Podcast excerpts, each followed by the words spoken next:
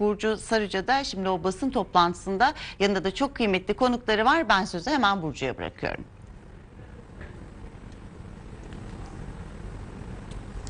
Teşekkür ediyorum Ebru'cum. Şu anda Üsküdar Üniversitesi'ndeyiz ve rektörümüz Profesör Doktor Nevzat Tarhan'la beraberiz. Bir e, araştırma yapmışlar. Türkiye'nin öfke haritasını çıkarmışlar. So- sonuç biraz da vahim gibi görünüyor.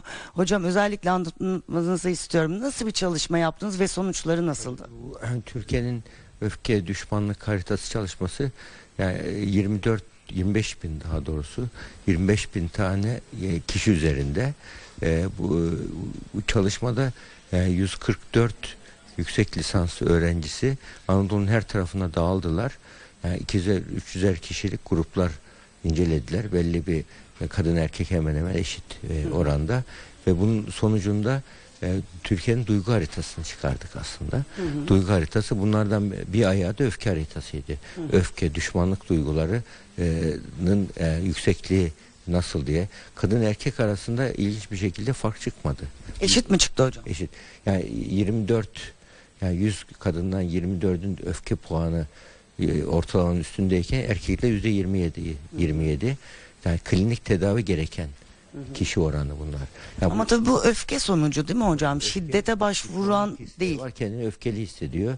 Bu klinik yardım isteyecek derecede yani 100 kişiden 25 kişi ortalama kadın erkekle birlikte düşünürsek kişi yani bu konuda öfke ve düşmanlık duygularıyla yaşıyor. Dört kişiden biri Türkiye'de bu oran ve e, Güneydoğu Doğu'da bu or- oran daha yüksek çıkıyor. Yani yüzde 30-40'lara kadar çıkıyor. Peki yaşa göre bakarsanız bu çalışma sonucu Bizim çalışma daha çok ve e, yaş grubu olarak daha e, 30 yaş civarında ortalaması, yaş ortalaması. E, bu böyle bir durumlarda yaş küçük 18-23 yaş arası daha yüksek çıktı. Onun üzerinden 8 gibi bir e, oranda yüksek çıktı. Bu da beklenen bir şey. Yani o yaş grubunda yani öfke kontrolü, öfke düşmanlık hislerinin çok olması. Onun için ergenlik dönemi bu dönemi bu dönem çok rahatlıkla o öfke duygu kontrol zorlukları yaşadıkları için e, manipülasyona açık yani olay çıkarmaya şiddete açık e, var- varlar. Mesela İngiltere'de bir çalışma var. Bu çalışmada e, i- intihar vakalar ki intihar da kişinin kendine yönelik şiddetidir. E, o bu yaş grubunda e, 16-24 yaş grubunda e, trafik kazalarından daha çok ölüm. Bu İngiltere'de İntiharda. yani intiharda. Yani bu bunu biz yani gerçi bu intihar çalışması da öfke çalışması ama sonuçta bu, bu yaş grubunda yüksek çıkması beklenen bir şey. Ee, bu aslında alarm verdiğini gösteriyor. Yani Türkiye'de öfke oranının bu kadar yüksek olması iyi değil. Peki öfke ne zaman şiddete dönüyor hocam? Tabii öfke genellikle ilk başta duygusal anlamda öfke oluyor. Daha sonra bu ilerlediğimiz sözel şiddet oluşuyor.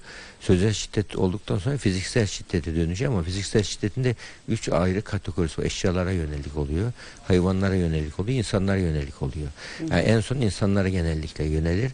Daha böyle sözel şiddet dönemindeyken şiddet eğer iyi öğütülürse, iyi yönetilirse, öfke yönetimi olursa kişi bu durumda öfkesini kontrol etmeyi öğrenebildiği için fiziksel şiddete dönüştürmeden bunu e, öğrenebiliyor. Biz bu, bu tarzdaki kişilere duygu ifadesi çalışıyoruz. Bir insan olumlu duygularını ve olumsuz duygularını ifade etmeyi, başarmayı öğrenmesi gerekiyor.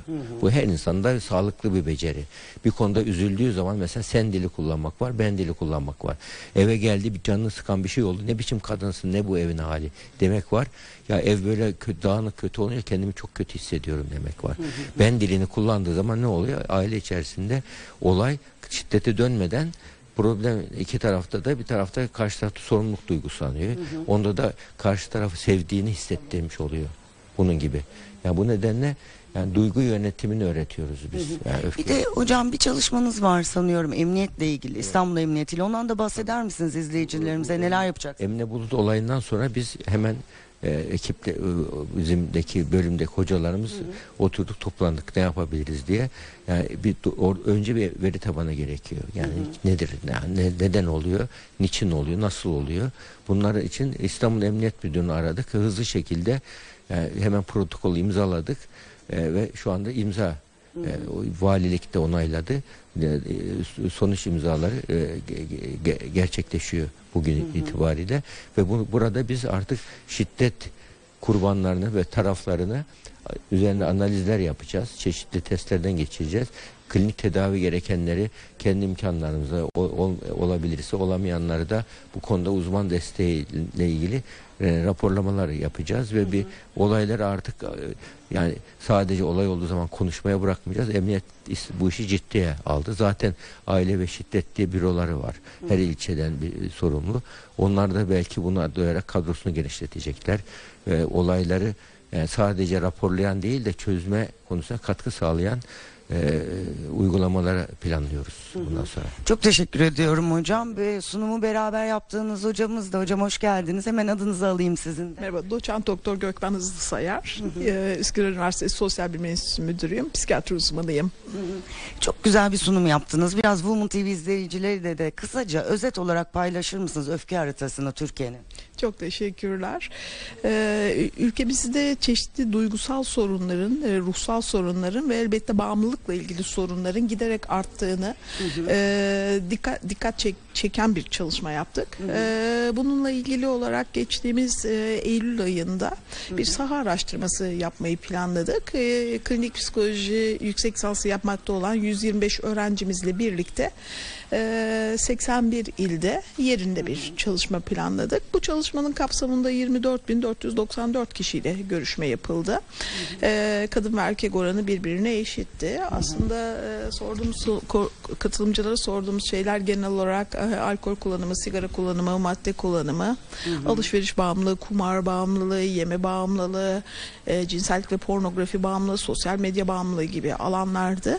Ancak bunların yanı sıra onların ruh sağlığı e, temel olarak ruh sağlığı taraması diyebileceğimiz bazı e, duygu ifadesiyle ilgili belirtilerini de sorduk ve e, öfke, e, şiddete yatkınlık, düşmanlık hissi bu sorduğumuz belirtilerden bir tanesiydi. Örneğin buna örnek e, verebileceğimiz sorular e, birilerine vurma, kırma isteği, eşyaları kırıp dökme isteği, e, sorunlarınızla ilgili başkalarının suçlanması gerektiği düşüncesi gibi genel olarak bazı belirtileri sorguladık ve buna dayanarak e, hem hangi yaş grupları, hangi medeni durumlar, hangi cinsiyetler ya da hangi e, duygusal veriler öfke ve şiddete eğilimle ilişkili bunu bulmaya çalıştık. Hem de Türkiye'nin bir il duygu haritasını çıkarmaya En çok nerede yükseklik gözüktü onu söyleyip yayınımızı e, teslim etmemiz gerekiyor ama e, batıdan doğuya gittikçe mi artıyor oran? Ee, batıdan doğuya gittikçe diye diyemesek de genel olarak Doğu Anadolu ve Güneydoğu Anadolu bölgesinin tamamında ee, daha şiddet eğiliminin daha yüksek olduğu ve bununla birlikte duyguları ifadenin daha düşük olduğunu gördük. Ee, İzmir, Trakya bölgesi, Sinop, Kastamonu civarında da duygu ifadesinin daha iyi ve şiddet eğiliminin daha düşük olduğunu gördük. Çok teşekkür ediyorum hocam. Teşekkür ederim. Ellerinize sağlık. Teşekkürler. Evet sevgili izleyiciler öfke haritamız çıktı. Doğuya gidildikçe artış gösteriyor dendi. Maalesef ki genç yaşta öfke daha yüksek görülüyor dendi. Bu nedenle de eğitimlere sıkça ağırlık verilmesi gerektiği söylendi bu toplantıda. Ebru'ya sözü bırakalım hemen. Kolay gelsin diyelim. Peki biz de Burcu'ya teşekkür ediyoruz.